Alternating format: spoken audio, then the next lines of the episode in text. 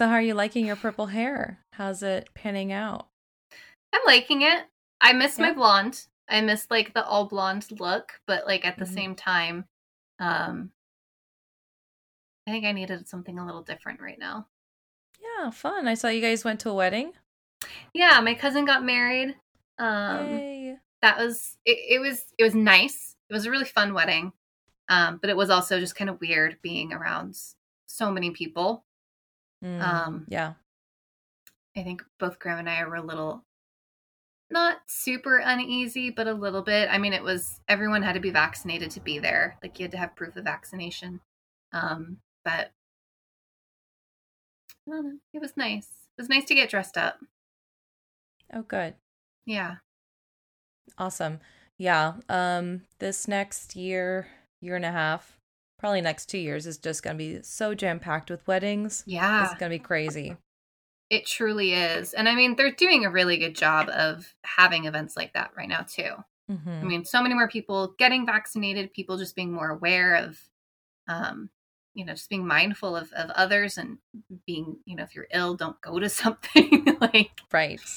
I right. think it's good. And all the venues seem to be on top of it. So, yeah, it definitely puts um gives me ease of mind that my venue is mm-hmm. pretty much all outdoor yeah so it's all open air obviously there's like the internal part of the restaurant like the actual cave part um but we wouldn't be taking up that um space of the right. of the spot You've still, got running. like a year though. I I feel like I have 360 days according to my Zola countdown. Yes, you're officially under 1 year now.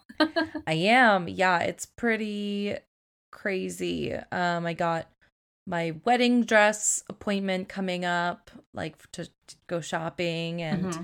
I'm talking to different planners and um just this morning I tried on some um I, I went in like before work super early like first appointment um i could grab went to this lash place in mm-hmm. um a town over and got lash extensions. I've been thinking about it for years. And i'm like okay like let me try this out. Give myself a year to kind of get used to it and see what it's like see if that's something that i want to do for my wedding. But it's amazing like all the things that i suddenly have to worry about and all the algorithms know I'm planning a wedding. So I'm being bombarded with everything that, like, shit that you really don't have to worry about. Yeah. But that good marketing makes you feel like you do have to worry about. Those cookies, they get you. Oh my gosh, the damn cookies. uh, yeah. Um, no, but it's it's good. Um and Gavin and I were just like talking yesterday about how excited we are and it's just going to be so fun. I'm, I'm I think I'm just waiting on quotes back from all the planners that I reached out to to finally decide who to go with. Right. Um and then really that'll be I'll, I'll get to only do like the fun stuff of planning. I won't have to stress so much. Yes. As That's if I huge. were actually planning it myself. Yeah. Yeah. Yeah. So Anywho. Exciting. Uh huh. Um, another development. Uh, I'm very well aware. Y'all are are too nice. No one has reached out to complain, but I am very aware on how behind I am in sending out our thank you letters to our Patreon members. so, as part of Patreon, whatever level you sign up for, um, I actually send out a handwritten thank you note to y'all if you provide our, your mailing address that is. Right. Um, most people don't but for those who do we do send it out. Um, and i finally sat down and wrote out all the ones that are due. So everyone that's been a patreon member even if you canceled a few months ago and you're not currently a patreon member but if you ever were at some point a patreon member and you never got your thank you letter and you shared your mailing address with us you will be getting a thank you note in the mail. Finally sending them out. Perfect. Yeah. I feel like this this is a good time as we enter into the the cold seasons to play catch up on the things that we haven't yeah. done yet in like all manners. I actually uh timing wise for this episode was perfect because I had just gotten home from a doctor's appointment where it was like we went over all these different things. I got I got my blood taken, I got prescriptions mm-hmm. filled, I got a shot, I got referrals, and I walked out feeling like I'm all set for the next few months. but nice. it's that feeling of like playing catch up because I hadn't seen my doctor yeah. in since before the pandemic. So I mean, yeah, so many people put shit off, you know, because yeah. obviously a hospital or a doctor's office wasn't the place he wanted to be at. Yep. in the height of everything. Yeah. Yeah. Um, that's good that you got that stuff out of the way. I still need to go in to get my flu shot. Just... And then hopefully my my booster for Pfizer or COVID or whatever. Yeah. The COVID vaccine. Yeah. Yeah, that's what I'm looking for. I was a Moderna girl, so they just released uh, an update for Moderna boosters I originally was told I could get the booster, so I got off early like two weeks ago to get it. And I showed mm-hmm. up and they're like, You actually don't qualify for this? She was a little rude. What? Uh. And she gave me a list and she's like, Do you have any of these? And I looked at it and I was like, I don't, my doctor told me to be here. she's like, If you don't have any of these, we can't give it to you. And I was like, Okay. That's when I left and I like, I made my appointment. And today she's like, You do qualify. So especially now oh. that we have these new like guidelines uh, yeah. you'll get a new thing to set it up. I'm like, okay, cool. Like that's another time right. to like get off work early, but okay. Just give me what I need. Let me be done. Yeah. My sister just got her booster today, actually. Nice. Yeah, and uh, Gavin should be due for his. I need to remind him to go and do it. Um, mm-hmm. he's also like going to the doctor for the first time in like two years aside from like his endocrinologist, obviously he sees him when he should as uh-huh. a diabetic. Right. But like his primary care care physician for all other concerns, I'm like, you need to go, and he's like, oh, I'm gonna go, and I have my laundry list of things to bring bring up. Perfect. Um, yeah, not that Gavin has been unhealthy, but it's just been so long since he's, you know, right. it's going to be like a full checkup, which is great. It may, it eases my mind, and then you know, hopefully he can get his booster while he's there, or at least make the appointment. Um, mm-hmm. As a diabetic, I'm always super concerned for him, especially since he's the one person in this house that actually goes out on a regular basis and faces the public for right. work. Yeah. Um, it's like not only does he go in on a, in an office setting, he's also he works with the public. Um, yeah, because he's a, a an assistant branch manager at a local credit union here, so he deals with a lot of people coming in and out from all sorts of parts, and that always makes me very nervous. Yeah. Um, so definitely get to your vaccines when and if you can, y'all. Yeah. And that booster that's coming out. We are I'm thirsty for it. we're pro health and thinking of others. I'm going to call mm-hmm. it that. yeah. There you go. Um we I know we have a Patreon Patreon shout out to do before we get started. We we have two, I believe. I know we have Savannah. Okay, yeah, just the one. I'm sorry. I started something different. Savannah Thank you. Thank you, Savannah. And she, she's a big time supporter. Yeah, she's a top tier supporter. Top tier. Hey, big spender. All right, why don't you introduce our topic for today? Oh, you know it. Uh, so today's topic is one that was actually touched on a little bit at the very beginning of the podcast mm-hmm. in its infancy. Um, but we're going to go into it a little bit more in depth and kind of talk about the difference uh, between uh, kind of what was discussed and what this is. Um, but I thought it was a perfect topic for this time of year as we are celebrating Samhain, Halloween, Dia de los Muertos, whatever it might be. Um, so I thought we would discuss ancestor veneration, what yes. that is, how to do it, uh, and you know, it wouldn't be us if it, if there weren't a few like touches of ethics as well. Mm-hmm. So yeah, even though um, this isn't like an ethical witchcraft episode, but right.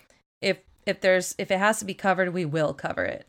Oh, you know it. I actually mm-hmm. went back and forth. Like I was like, is this a how to? Is this an ethics? Is this is that is it's just it is what it is, and it'll be both. uh, but it's also been like a super popular topic um, in the world, right? Like not even just in witchcraft, just in general. Ancestor talks of it. Um, it's coming yeah. up a lot. Um, and in, if we are looking at the witch community, it's not just witches; it's pagans as well that mm. are are really trying to get involved because, um, you know, if you're if if you're especially pagan, you're looking for your roots. You're looking for where your practice came from, right? And you do that by looking through your own history. Um, there aren't too many pagans who are like, you know, I don't have an ounce of, you know, Celtic blood in me, but why not? I'm a Celtic pagan. Usually there's something, some in you. Some sort of co- connection. Yeah. Culturally speaking. Yeah. Exactly. Um, and this, you know, is especially true for, um, I mean, this, this looking for your roots is especially true in a lot of white witches and pagans because we do deal with, you know, we're white, but like, what does that really mean? Mm-hmm. You know, so um, we kind of want to look back to where our families came from. What did they practice? And this is where we get into it.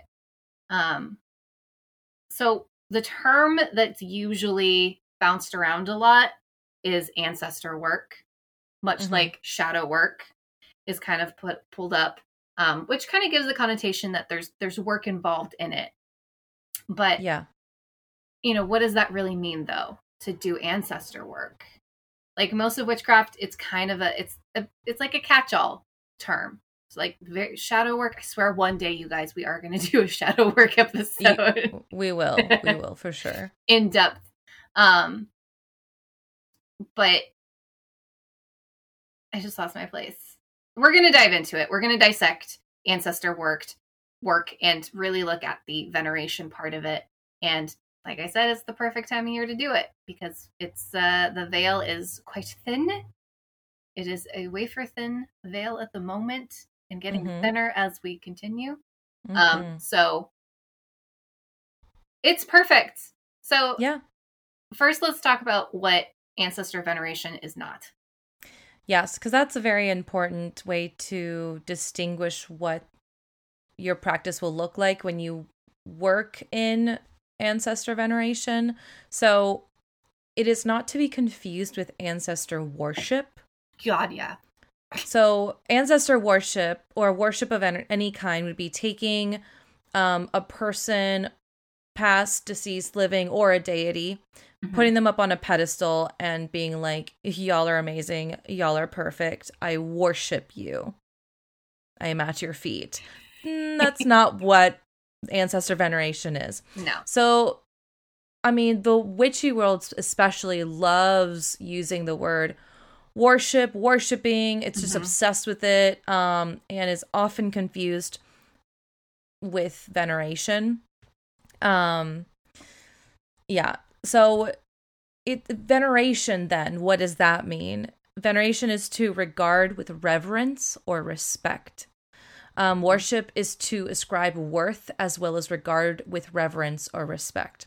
So in English, the word worship usually, but not always, refers to the reverent love and devotion accorded a deity or a god, mm-hmm. or like if it's like the god, capital G, um, whatever sort of deity you you ascribe to. Um, however, in other cultures, this act of worship does not confer any belief that the departed ancestors have become some kind of deity. Mm-hmm. So rather, the act is a way to express fil- filial du- duty. That's tough. That's my new favorite word, by the way. filial. filial duty, devotion, and respect um, and basically like looking after ancestors and their afterlives as well as seeking their guidance um, as a living descendant, mm-hmm. right? So, veneration, worship, both words are quite similar when you're looking at the English language, but are put into practice rather differently. Um, and in dismantling whiteness, it makes a world of difference. Um, ancestor veneration isn't necessarily family veneration either. Mm-hmm. It's understanding that we all come from the same roots if we go back far enough, which is pretty damn cool.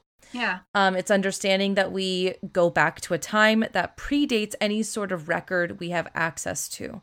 Um, so, so much, the majority of, of pagan times, obviously there were some written record, but for the most part, it's all oral tradition. Yeah. And just, you know, things that are passed down. Um, so it we don't have like the pagans bible to you know refer to or anything and exactly. and honestly history seldom when you're taking like a history class or even a world's religions class seldom does it really dive deep into you know pagan practice either it kind of goes straight into like so there were these pagans. All right, now let's dissect Ju- Ju- Judaism, Christianity, um, Islam. Absolutely. Let's go into the Buddhists and this and that. And it's just like the pagans are so often just forgotten. It's they were pagan and then they were Christian. I mean, not and the then, pagan. They were cavemen and then they were Christian. Exactly. I like, always felt this, like to me. yeah, there's like this huge leap, and it's like, okay, so like now that we've mentioned the word pagan, that's as far as we're going to go into it. Let's talk about Christianity. Yeah. Um. But anyways, um, yada yada. I lost my place. Okay. So ancestor veneration isn't genealogy. So genealogy can certainly help you feel connected and give you a direction, but isn't necessarily a form of veneration. So remember that this is a huge privilege that not everyone has access to for a number of reasons. Right.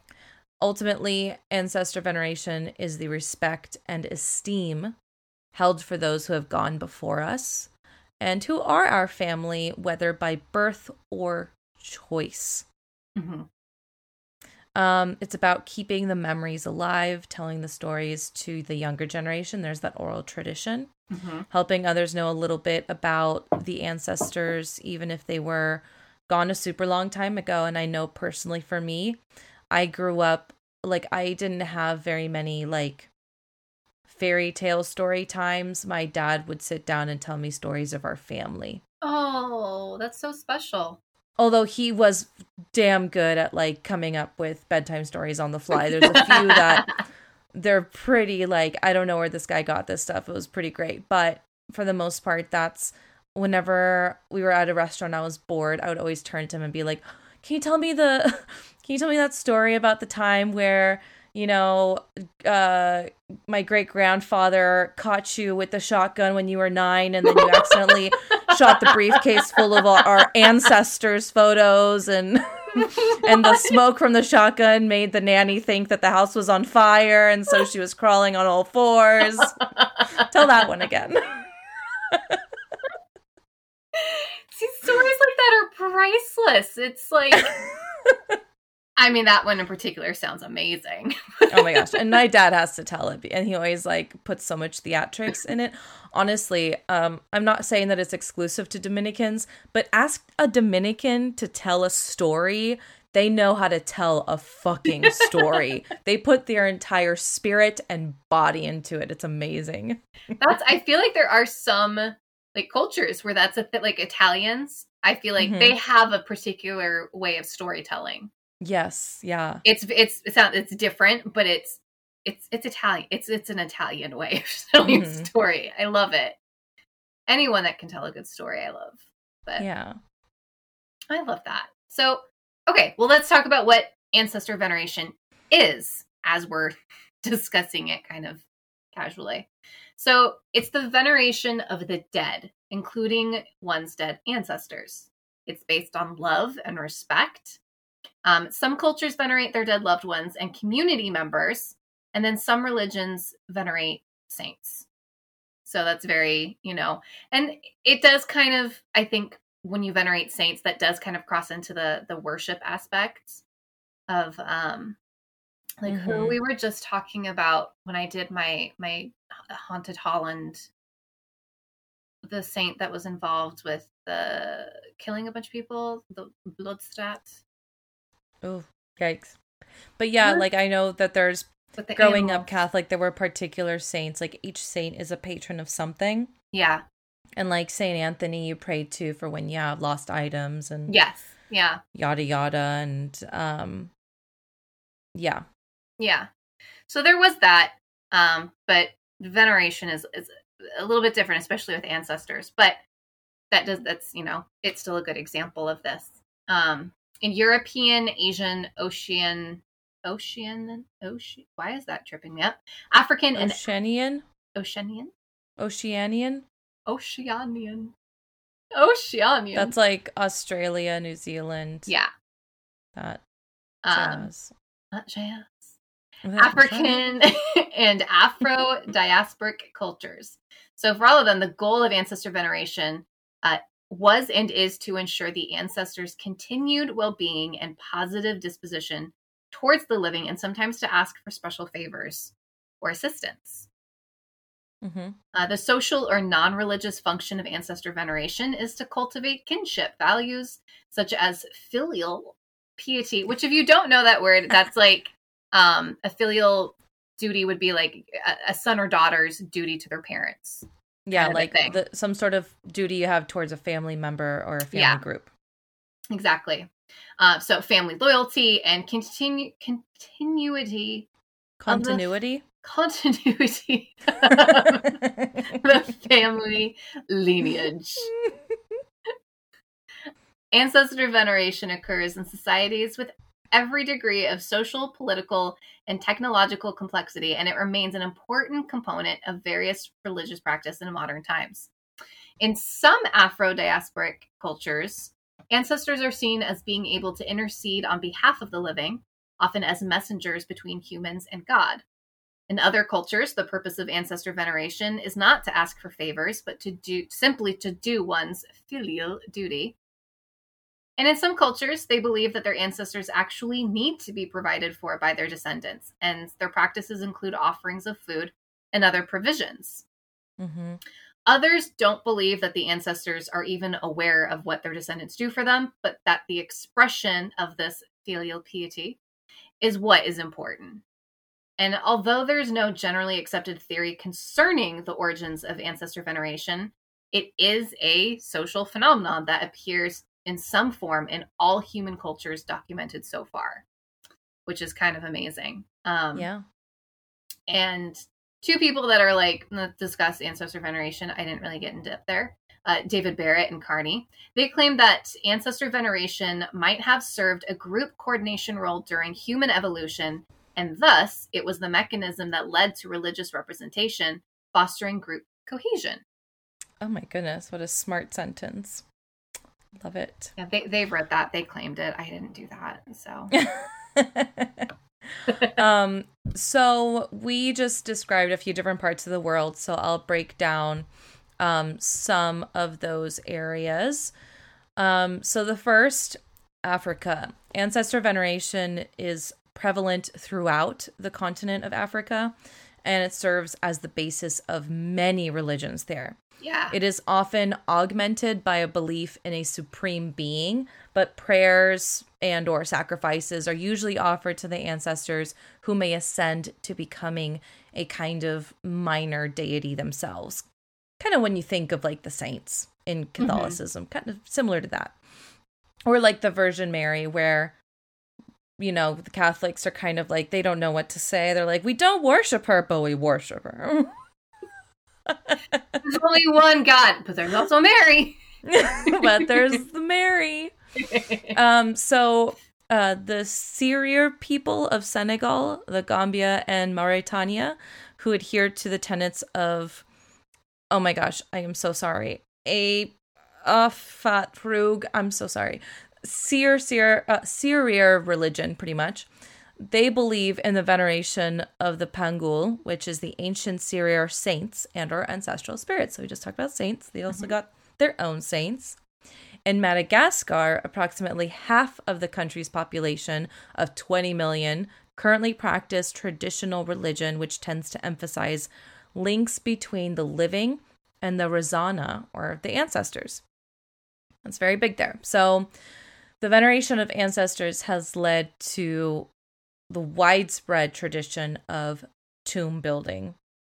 I feel like if you're going to mm-hmm. honor your ancestors, those that came before you, you're going to be really into yeah. wherever they lay to rest, right? Um, as well as the Highlands practice of Famadihana, whereby a deceased family member um, their remains may be exhumed to be periodically rewrapped in fresh silk shrouds before being replaced in the tomb. So it's like mm-hmm. you're kind of you're just like the groundskeeper. You're you're doing the tomb grave maintenance and it's a way to like still your still show your affection and love even in their afterlife. Like you're right. still taking care of them and respecting them as much as when they were living. Yeah. So, our next stop in the world is Asia. So, in Cambodia, during um, Pachum Ben and the Cambodian New Year, people make offerings to their ancestors. Pachum Ben is a time when many Cambodians pay their respects to deceased relatives of up to seven generations. That's a lot of people. That's a lot of fucking people. What is that, like 300 years? something like that. I, I at know, least give or take, I think. So monks chant the suttas in Pali language overnight, continuously without sleeping. Like, this is hardcore. Yeah. So they do this um, in prelude to the gates of hell opening, an event that is presumed to occur once a year and is linked to the cosmology of King Yama originating in the Pali canon. So during this period, the gates of hell are opened, and ghosts of the dead called preta are presumed to be especially active. Very similar to Samhain, except it's not hell. Yeah. Just a little more of a hellish, you know, version of Samhain. Um, I kind of I, I dig it. So the gates of hell are open. The ghosts of the dead, the the preta, they're walking about in order to combat this, food offerings are made to benefit that benefit them. Some of these ghosts having the opportunity to end their period of um, purgation, being in purgatory, whereas mm-hmm. others are imagined to leave hell just temporarily to then return to endure more suffering. Without much explanation, relatives who are not in hell, who are in heaven or otherwise reincarnated, are also generally imagined to benefit from the ceremonies. In China, they practice both ancestor veneration and ancestor worship.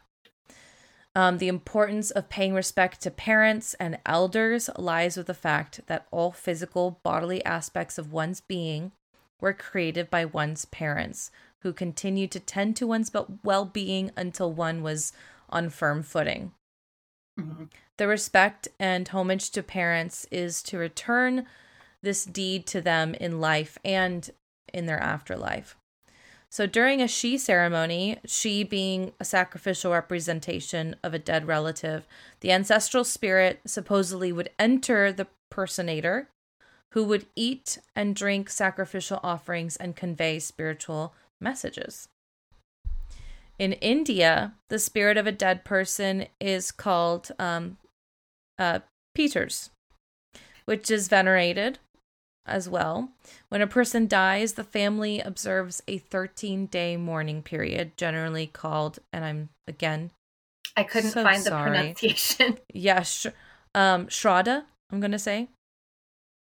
A year after they observe the ritual of Tarpan, in which the family makes offerings to the deceased. During these rituals, the family prepares the food items that the deceased liked, um, very similar to Dia de los Muertos. Mm-hmm. I mean, there's the traditional foods, but you also, you know, yeah. put out the things that you know they loved. Um, so they put out these foods and do do do. Oh my gosh, I lost my place. um. Anyways, yeah. So they. Long story short, I mean, I guess short story longer. They make the food they like for the deceased person. okay, there I am. now I found where I am in my notes. So they offer this food to crows as well on certain days because it's believed that the soul comes in the form of a bird to taste it. I love that. Yeah. Um, and if I am not mistaken, it's not in my notes, uh, but I know somewhere in the Himalayas, Himalayan mm-hmm. region, I think in Nepal, they believe that um, the vultures there are actually angels. Mm. Yeah, like that they're just the manifestation of spirits or angels that come down. Um, so it's very interesting to to see kind of like this bird theme. Yeah. Um, I think with any like winged creature, they feel very like a transitional or transcendent kind of being between yeah. our living world and the ethereal. Right. Um so only after these rituals are made are the family members allowed to eat. Indian and Chinese practices of ancestor worship are prevalent throughout Asia as a result of the large Indian and Chinese populations in countries such as Singapore, Malaysia, Indonesia, and elsewhere just across the continent. Right.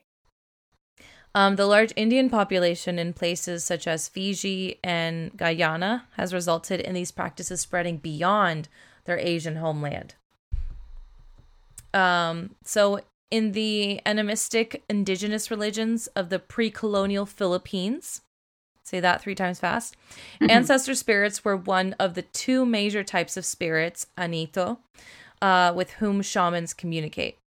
Ancestor spirits were known as Umalagad, um, which translates to guardian or caretaker. Mm-hmm. They can be the spirits of actual ancestors or generalized guardian spirits of a family. Ancient Filipinos believed that upon death, the soul of a person travels, usually by boat, to a spirit world. Now, if we go up over to Europe, there's actually a lot less information available. this is this is the whole like this is where the ethics to me comes in. This is why mm. we work to deal with the whole whiteness and white supremacy is because we've essentially erased our own past. There's not much history. So, in Catholic countries, and this is after Christianity has already come into play. Um, in Europe, continued later with the um, the Church of England, basically. November 1st is All Saints' Day. It became known as that and is still known as that to specifically venerate those who have died and who have been deemed official saints by the church. And we don't really need to explain the Gaelic form of ancestor veneration. We have a whole episode that we did on it last year. That's Samhain. yes. Yeah. You know, one of the origins of Halloween. I don't want to say the origin because I think over the years we have one of actually, the major influences, I'll say. Yeah. Yeah. Like 95%, 90, yeah. But um, so go listen to that episode. Um, in, in Judaism, which I'm including here, it's not specific to Europe. It's not really specific to a country, but I'm just pointing it out. Um, when a grave site is visited, a small pebble is placed on the headstone and while there's no clear answer as to why this custom of leaving pebbles may date back to biblical days when individuals were buried under piles of stones, today they are left as tokens that people have been there to visit and to remember. Um, um i.e., the end of Schindler's List. Oh, oh. my god. Oh yeah, yep. All the feels. Yeah, and there's even um a tradition. I know Judaism. It's not just like you're Jewish and that's it. There's different forms of it. And I don't know mm-hmm. if this is true across all of them, but they also have a period of time after one passes where the body can't mm-hmm. be left alone. Yeah, that's so you, right. You, you sit in vigil, basically. They actually, it was an amazing movie. I can't remember the name of it. Was it called Vigil? It's about a man who is called to sit with a dead body. Mm. And it's like borderline horror. I think it is oh. horror. Um, but I and I'm fairly certain it's an all Jewish cast too. But it Oh, I'm gonna have to look it up. It was really good, all based on that. Um, the idea being that the body needed needs to be watched over so that no other spirits can try and mess with it, and that has been my very oh. non-Jewish explanation.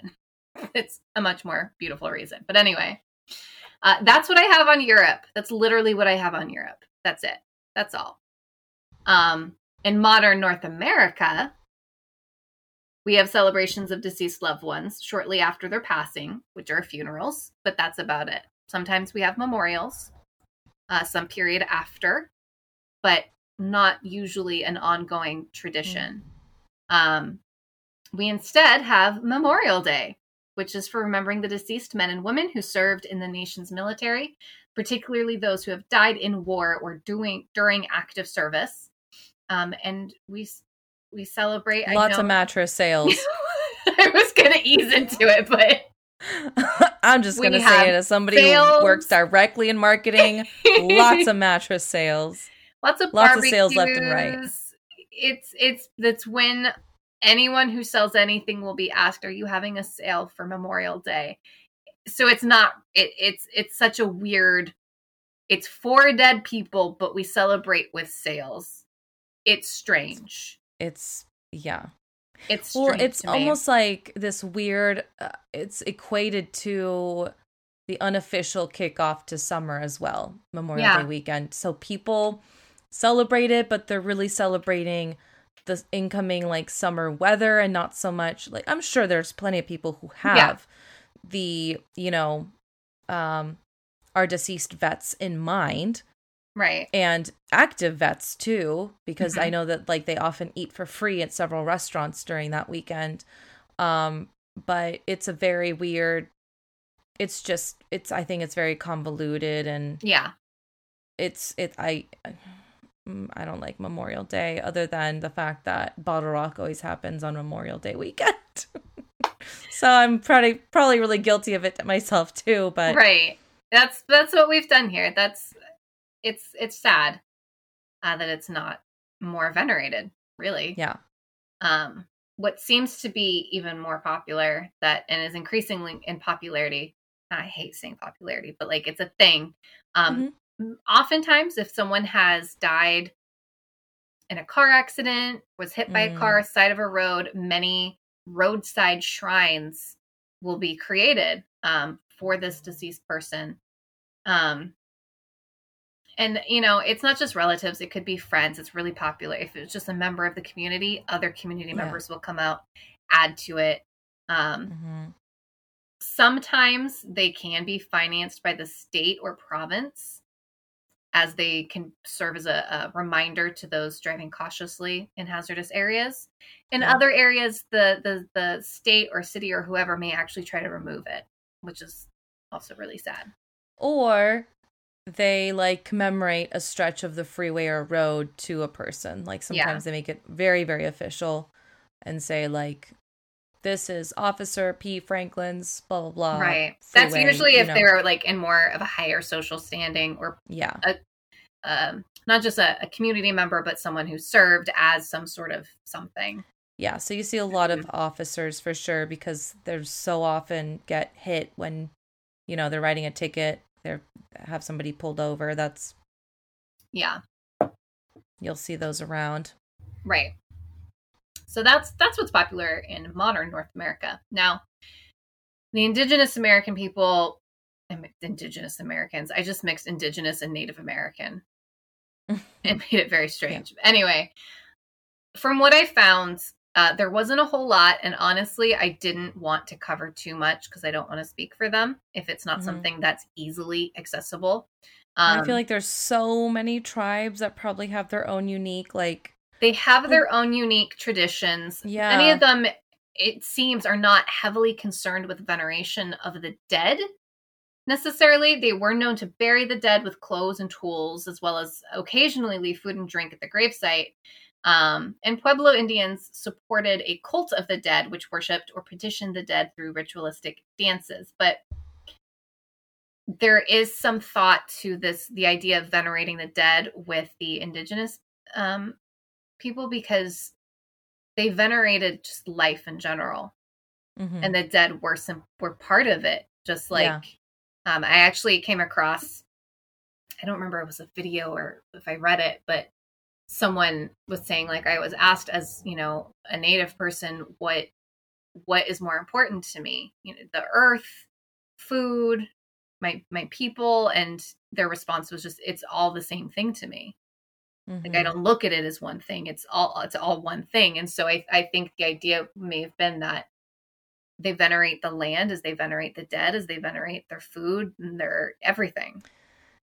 That is a um a very consistent theme that when I learn of not only Native American traditions, but just like all the like indigenous outlooks of the world, they are mm-hmm.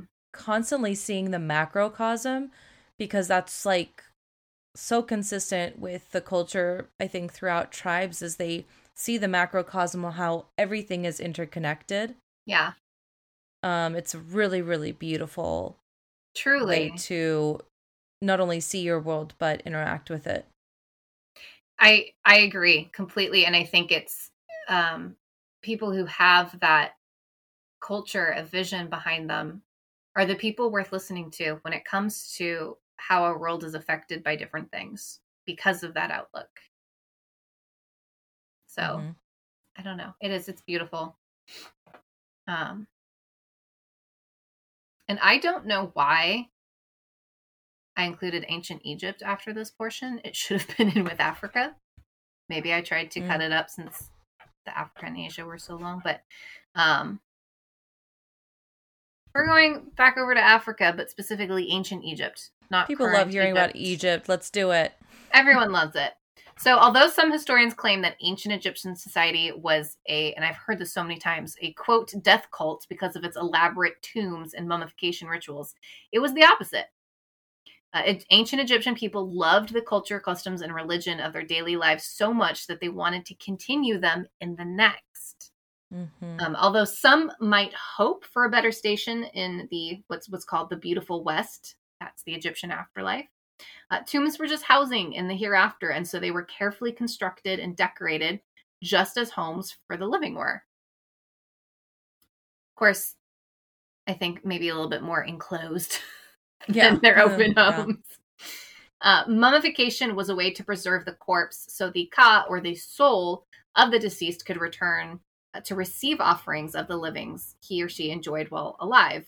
And if mummification was not affordable, a ka statue in the likeness of the deceased was carved for uh, this purpose. And as we all know, they had the canopic jars where mm-hmm. the important organs were stored because they didn't think you needed all of it, just some of it um, and that would be with their dead body. mm-hmm.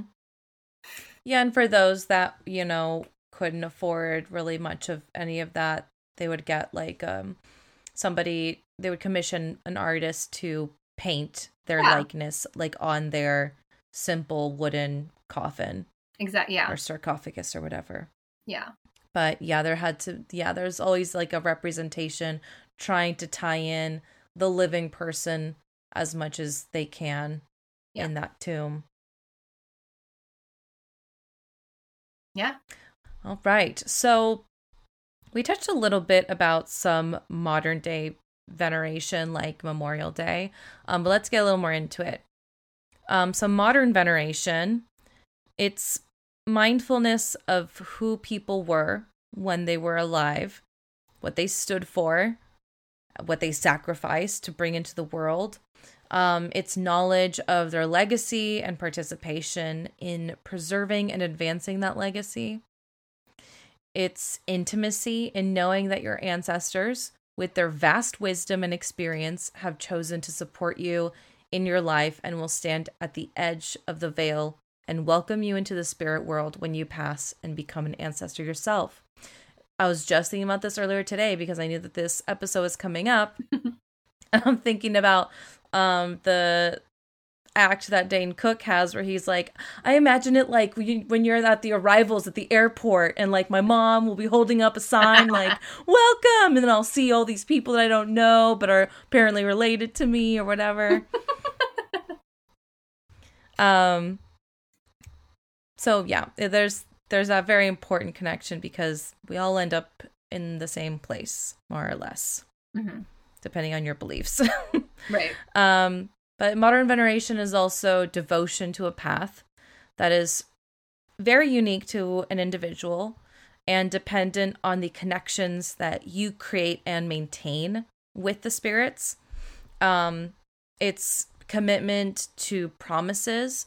Um, and it's an amazing feeling of love and fellowship and support on your journey through life. Mm-hmm. Um, it's ancestor, ancestor veneration is definitely a practice, meaning you must do it in order to receive the benefit of the practice.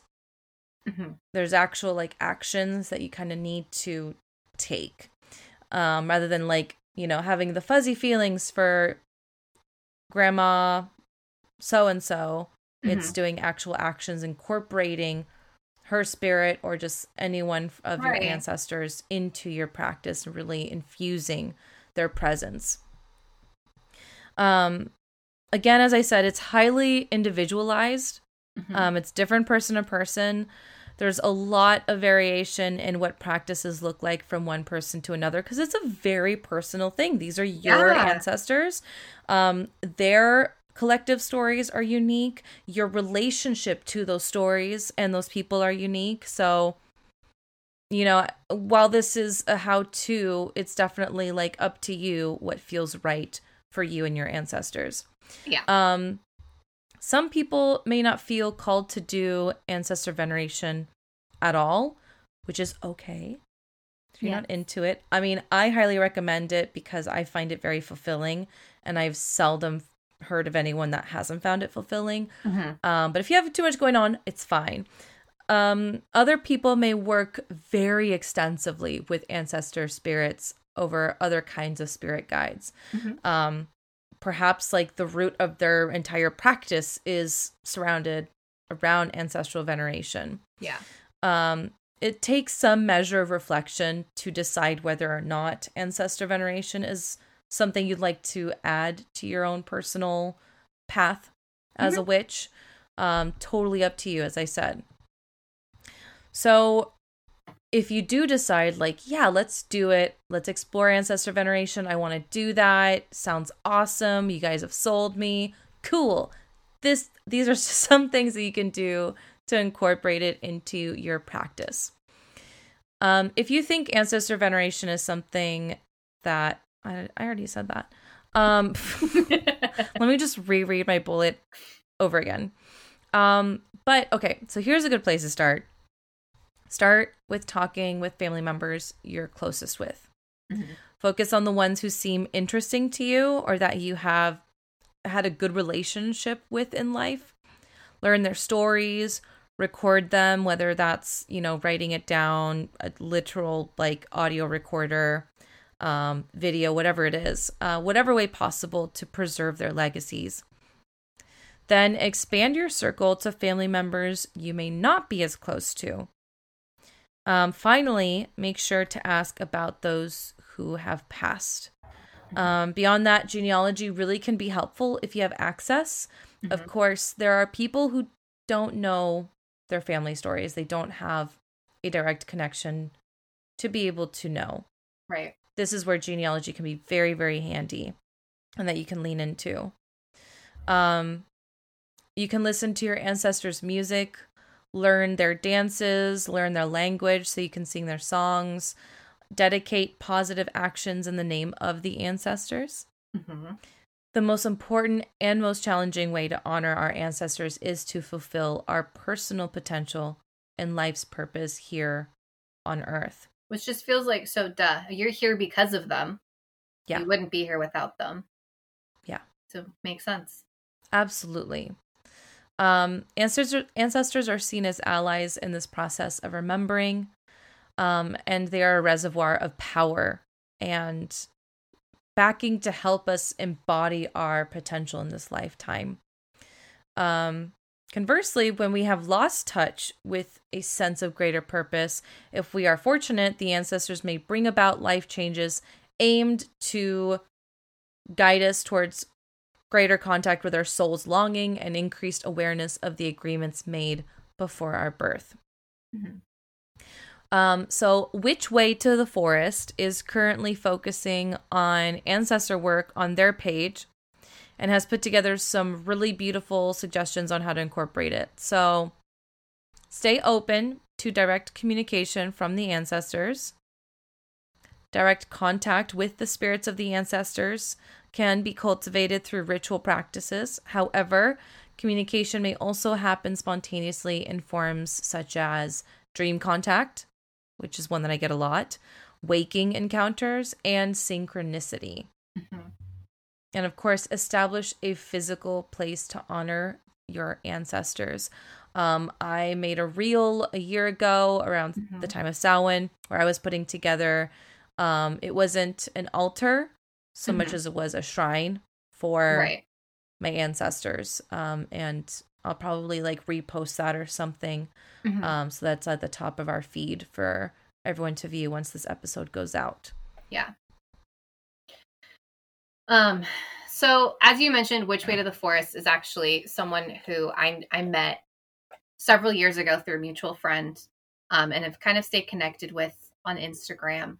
And they have been doing like per month, like a different theme that they're focusing on, something witchy. Uh, but this particular month, they've been working on the ancestor stuff and um, every day posting something a little bit different to focus on. And one thing that they touched on that leads me into my next part here is um, as I touched on in the beginning, how ancestor work involves some of the uh, just. I'm so sorry. I know my mic isn't working. I don't know if you're going to hear my dog licking herself to death in the background. she will not stop. Domino's just doing her thing. Majorly. anyway, it was distracting me. I don't know if the if the computer mic picked it up, but there we go. No, I, I at least I couldn't I couldn't hear it that much. I only heard it a little bit. I did see it happening though on camera, which was lovely. yeah, sorry Domino, you're so funny. so as I mentioned, there's a bit of uh, what's very popular to talk about today, which is dismantling whiteness, white supremacy, uh, that whiteness is a myth, et cetera, et cetera, et cetera. Um, and Which Way to the Forest brought this up, kind of brought up that, you know, this is part of it. Um, and they had a good discussion on their page about, you know, people's feelings about that. Um, so if you get a chance, respectfully read through some of it. Um, but why would there be ethics involved in, in veneration? It's your ancestors, right? It's where you come from. You want to honor them, etc. But how can you venerate an ancestor if you don't know what kind of life they led? How can you ven- venerate an ancestor if they were a slave owner, let's say? Mm. Um, this is more of a challenge for white witches, really. I can't say only at all. Um, but you know, we were big players in that side of history. So there is going to be a piece of that. Probably several pieces all over your genealogy. I tell you, if you have access, just take a look. I found some some interesting things out. I think we've had mention before from people wondering, you know, why do we mention race um, or anything political like that? But Mm-hmm. To us, really, if if you are witchy, if you are calling yourself a witch, if you're connecting to old ways, you kind of have to look at it in this way. You have to face listen your whiteness. You have to work on dismantling it. You're essentially appropriating without facing that. It, I you just can't okay. take from it. And, I just gotta say, like I'm not obviously I'm not calling out the people who have reached out to us. I will not accept and I will not respond to people who tell us that racism doesn't exist. Right. I'm not even going to entertain that. Yeah. If you're listening to our podcast, you're obviously not really listening. If you are a quote unquote listener and you message that into us, maybe go back and actually listen. I was that's all I'm going to say. I'm not calling any specific person out, just putting that on the table. Hard pass. Yeah, it's when you're when you are someone who is wanting to be witchy, you really have to be looking at why you're into this because you are talking about practices that were done whether you're pagan or not prior to Christianity. Truly, or it's from a culture that has retained it either way, if you're not willing to face your own roots and what part your ancestors may have played in, you know, harm to others, especially of marginalized groups, then what are you doing? You you have you have to at least acknowledge that these things have occurred and are occurring. Um and I actually right before we were recording, I came across a video on TikTok, just scrolling through like I normally do. And one of my favorite creators on there, G Witches. She's amazing. So, oh, amazing. Um, she's she's amazing not just because she's knowledgeable and shares so much, but she is so well spoken and well researched and is very open to learning. Um, hardly ever has she had to correct herself on something. When she has, it has been done very responsibly. Um, but she called out something that was occurring, and this is something that we will cover in a future ethics episode. But um, it was a very popular Norse person, Norse talk. If you are aware of TikTok, there's a Norse talk, a very popular Norse pagan person posted something regarding um, spicy Germans, which was their way of saying Nazis on the app. And she was like, hey, you know, this is actually kind of harmful. Um, especially her as a Jewish person who is German, Jewish and German. Mm-hmm. Like it, there were a number of reasons she outlined in a very nice video as to why it's harmful, but um, this particular person would not listen. And uh, there were several attacks made by them and others trying to say like no we get to say this because of this reason. And it's one of those examples of if you think that you are sticking up for a marginalized group and then a member of that group says hey what you're doing is harmful and you're trying to say why you should be allowed to do it that's not okay. That's not how we do it. Yeah. It's um it's gross. It's disgusting and it's it's it's not it's just it's not okay. It really it i was livid watching it all. Um and it's it's what's gross about it to me is that it's it's almost all the norse pagans on that app that i come across. Not all. Some of them are okay. But the big ones the ones with the biggest audiences are the ones that will do something like this. We stand against hate but hey jewish person calm down. It's fine. No big deal. Just eh so that's why like the ethics part of of ancestor veneration means a lot to me because mm-hmm. if you're white you most you had somebody. You, there's no perfect person in your family that did some shitty things. So it, it it's involved. You have to. There's no way around it. So you have to when you do ancestor work if you're talking to family members if you're doing genealogy if you were doing anything more than just venerating the the people you are closest to um, you have to do it with a critical eye because they most likely did some really shitty things.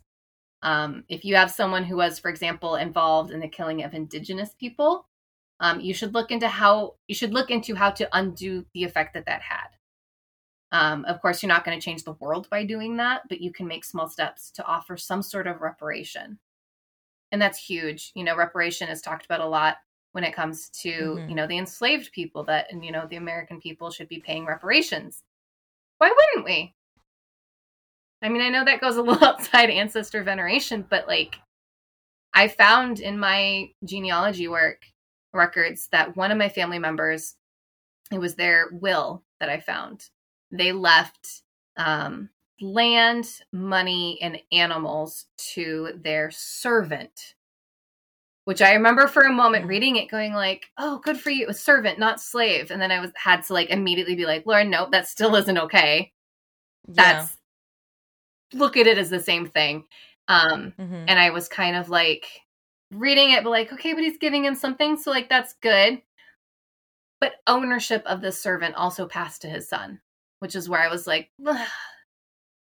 "Yeah.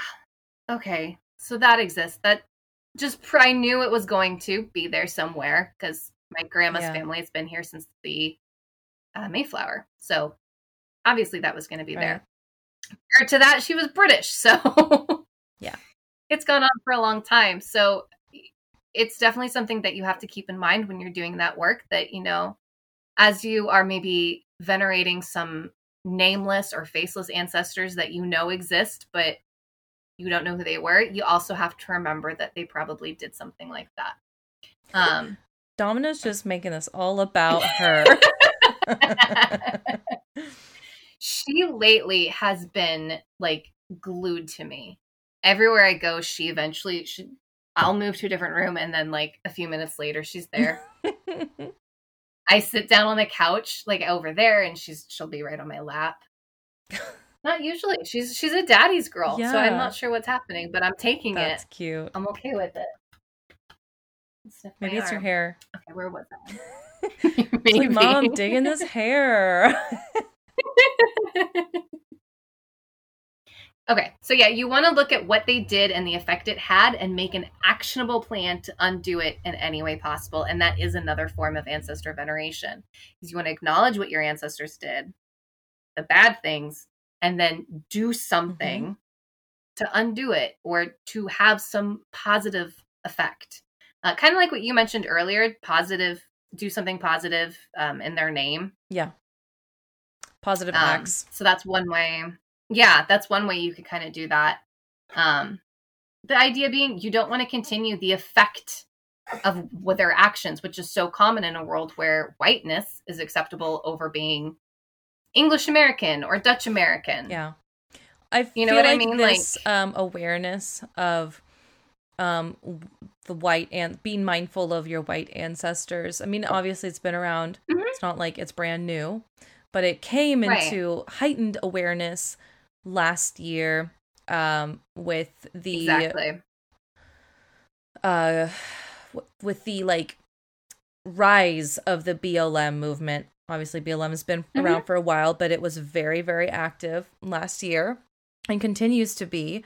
Um, but, you know, I remember reading somebody online being like, there's a lot, I'm seeing a lot of white witches out there calling on their ancestors to assist in. to assist you know the the um the acts of of BLM and homegirl, like your your answers or might not be like actually helpful or want to help. You might have you probably have racist ancestors. That's so much like the the we are the granddaughters of the witches that you didn't burn. Being like ac- actually actually you're probably the granddaughters of the people who called the others witches and had them burned. Let's be real yeah. here. It it is kind of a weird and I think that's the that's that's the point that I'm trying to get to is in my own practice, but that I'd like to get across to other people is don't be like that, please. like be real. Be you can venerate your ancestors while also acknowledging the bad things that yeah, I'm not gonna call on my ancestors to help in the fight for the LGBTQ movement because I know that they were not about that. Instead, mm-hmm. I just commit to positive action, being an ally for them. Right. And uh yeah, I'm not you just have to be aware of of, you know, as much as you can, right, about who they are and yeah. really see them in the true context of their culture and their historical time period too. Absolutely. Um and one thing too that you know I, I didn't actually write a whole thing here in, my, in the notes about it but epigenetics is a huge thing it's a huge thing i don't know why i said it like that huge. science has shown that epigenetics is a legitimate thing that certain things are passed down through your genetics that are more than just the color of your eyes the color of your hair skin etc alcoholism patterns of physical and sexual mm-hmm. abuse mm-hmm. and, uh, emotional cruelty dysfunction religious extremism, racism, sexism, wounds related to money, poverty, predisposition to physical and mental illnesses, and a thousand and one other poisons can all be passed down along the bloodlines. And that's where epigenetics kind of comes in. I mean, obviously, some of those things just naturally will come in, but even the emotional things, the things that, you know, having a, a really ra- racist ancestor can pass down and the effect that it has can pass down. And so, where you are right now and doing ancestor veneration, you can undo that. It can stop with you, where you then move forward with positive actions. Yeah. Because inheriting all that is not your fault. What you do with no. that inheritance is absolutely on you and is your responsibility. Abs- yes. Yeah, exactly. Um, so, you know, I know we said ancestor veneration isn't genealogy. Um, if you have access to it, I would recommend it just because it can aid you. Um, and if you, you know, are able to look through some of those documents and things that support, you know, the people that you add to your tree and whatnot, you can find quite a bit of, um, rather than just assuming what kind of person they are, you can find a little bit of proof. Um, another piece I found was that one of my um, ancestors that came from the Mayflower, I think a couple generations after, was scalped and killed by the indigenous folks. And I remember reading it going, "Aw, good for them." Mm. Like I know that was my family member, but at the same yeah. time, like that it's kind of what happened. Like you get the yeah, shouldn't have been here. but um I mean, some ways that like I would look at that as someone who both has pride of coming from people who crossed over in the Mayflower, just in the that that's a piece of history. I'm also very mindful of the effect that it's had. I don't celebrate Thanksgiving the way that other people do. Um, I don't do the Pilgrim and Indians thing. Um, and if it is, you know, if I will go to dinner with my family if it allows, uh, mainly to just see family. We try to make it about family versus anything to do with the pilgrims. Even though our my ancestor, my family's mm-hmm. ancestor, was like the head pilgrim. The lead pilgrim. still weird to say. The lead pilgrim, William Brewster. He was like the priest dude. He was an old man. Made the trip as an old man. And I get it, you know, those guys came over because of religious persecution. So like they were trying to do something good, but the effect it had wasn't good. And it's okay to admit that. Yeah. But you know, it's a thing. It's a thing to deal with. So that's my rant on the ethics of uh, ancestor veneration.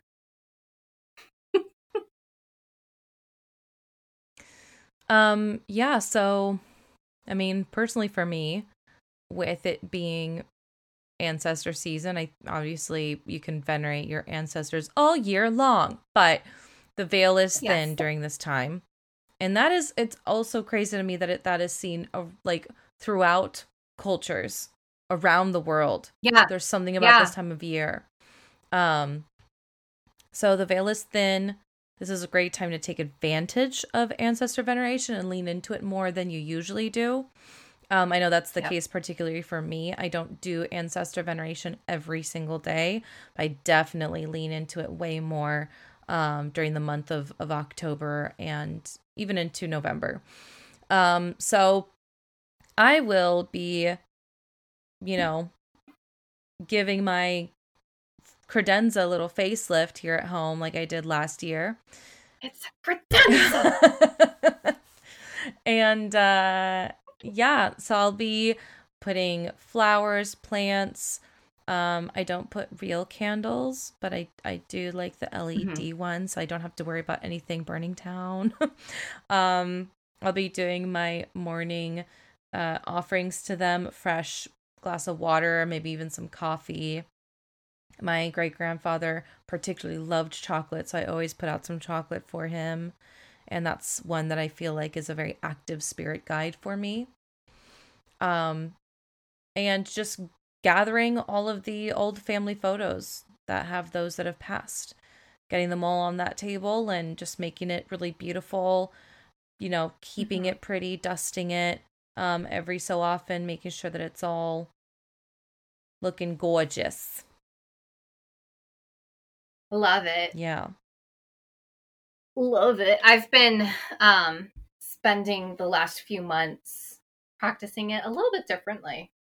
Um, I've been asking my parents more questions about family, mm-hmm. uh, stuff that I know, but like even more asking more about, you know, what were their favorite foods, what were their favorite things to do, their favorite music. Some of it I already knew, some of it was newer. Um, and so I've been trying to kind of more want I don't know, I like want to live in the experience of them, if that makes sense. Yeah. So like making their foods mm. And th- with them in mind as kind of um an invitation for them to be in the moment mm-hmm. with me. Um, I haven't made anything yet.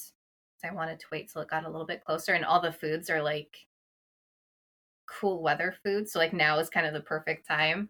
Um, though my mom for my birthday made um, beef bourguignon. Oh, I love beef bourguignon. That's that was my one of my grandma's favorites apparently. Um, she made it all the time. I think she made it, and then eventually my grandpa would make it all the time.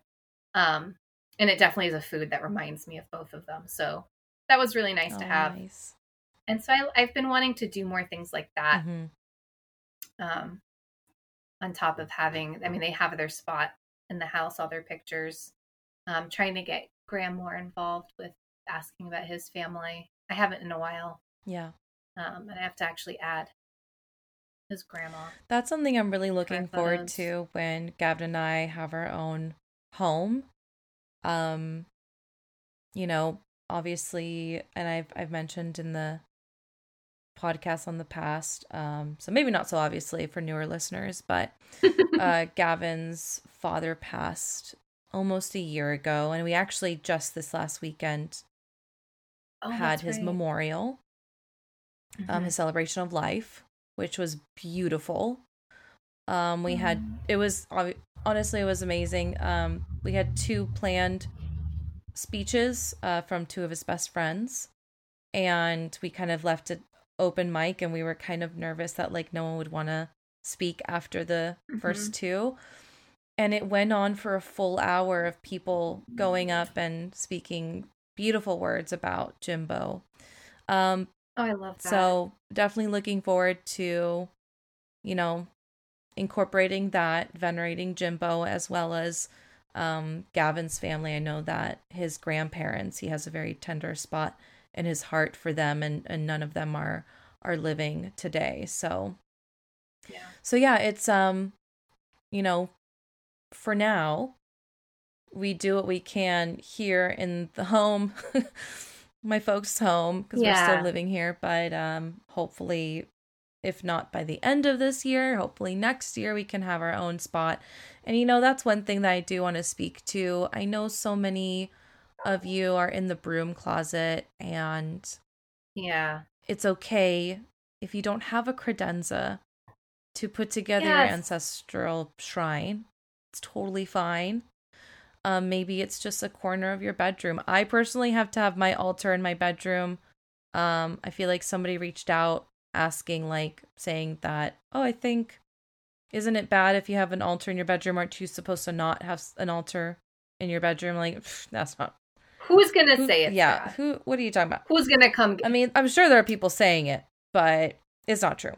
I have I've had mine here for like two years now, and it's been great because you do what you can. Yeah. Um, and if you have to have something that's even more discreet, maybe it's carrying around their photo, you know, with you throughout the day, like in your purse or in your pocket, um, or something that represents them.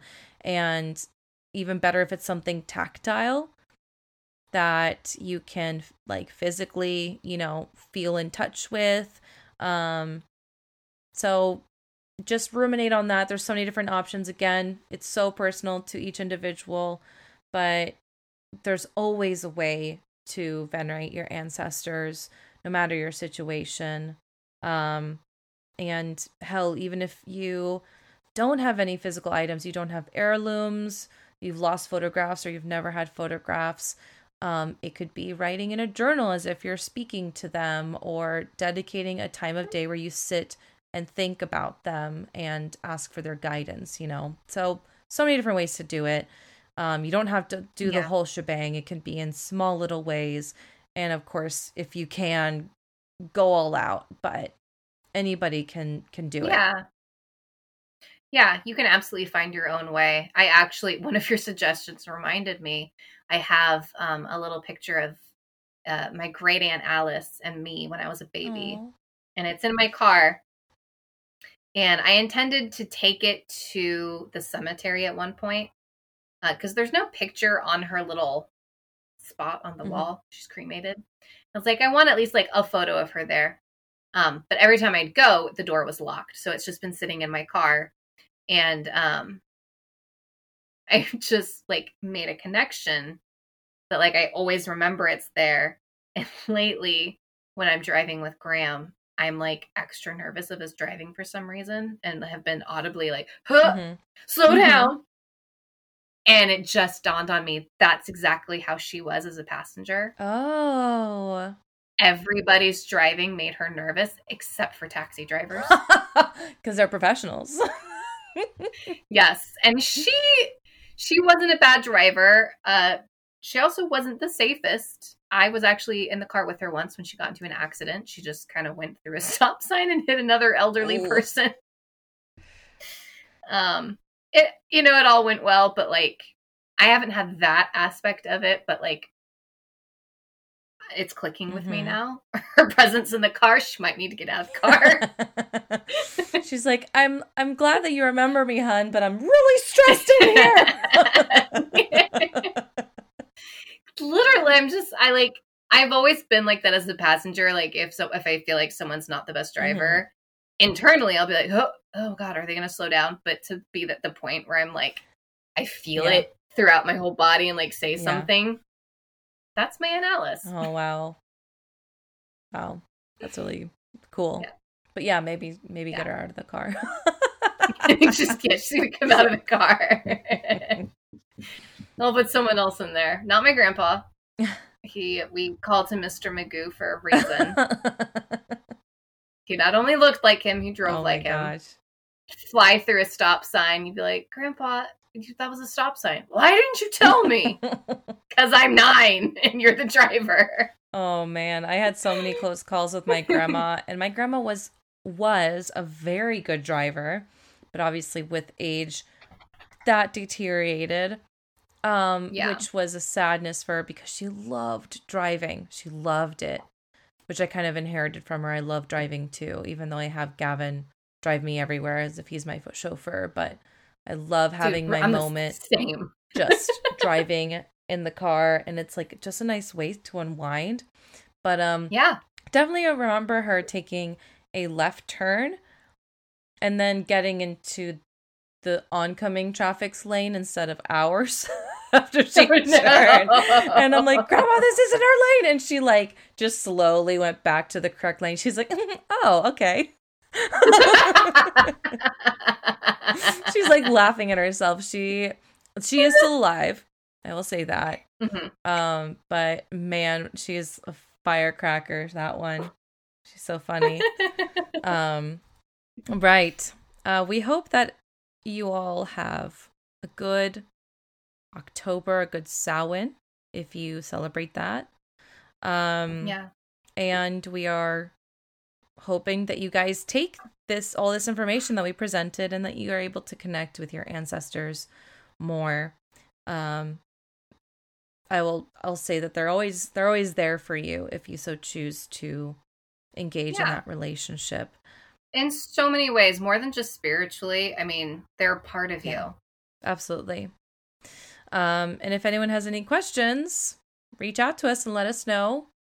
Um you can yeah. find us on social media at the new witches pretty much everywhere so you can slide into our dms uh, or you can email us at the new witches at gmail.com and if you'd like to submit a question or um, if you have a story witchy true crime spiritual whatever it is um, even if it's just like a wild dream you had uh, you can do so on our website um, thenewwitches.com you can email it in as i said or lastly, we have our Google Voice number. That's 707 559 8111.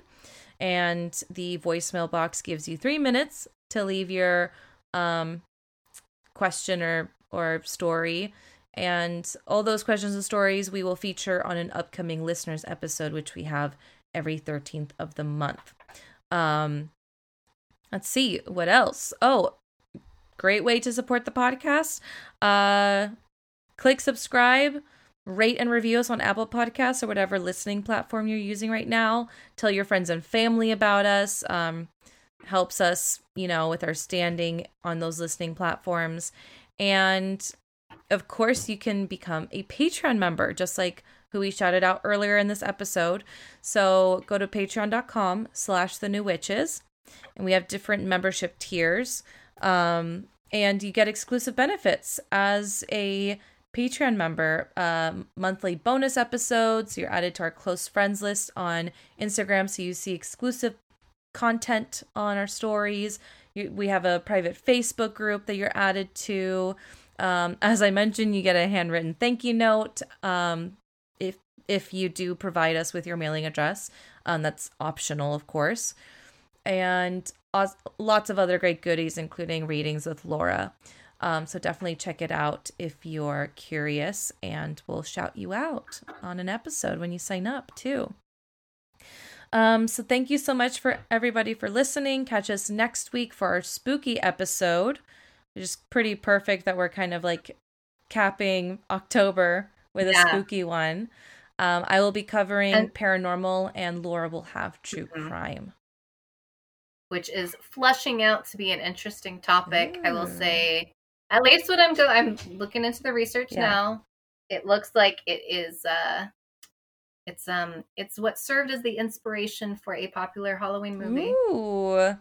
I'm excited. So I have yet to choose my um my topic, but I will find it. Maybe the day before, maybe the day of. Just throw notes together and just fly fly with that. Um I was definitely the procrastinator in school. Like my reports were the fucking shit, but you know I was up all fucking night doing it the night before. I was the same way, but for but for me, the result that had is now as an adult, if I don't have it prepared ahead of time, I will have a full blown uh, anxiety attack Yikes. until it's done. Yeah, yeah. Let's not do that uh. then.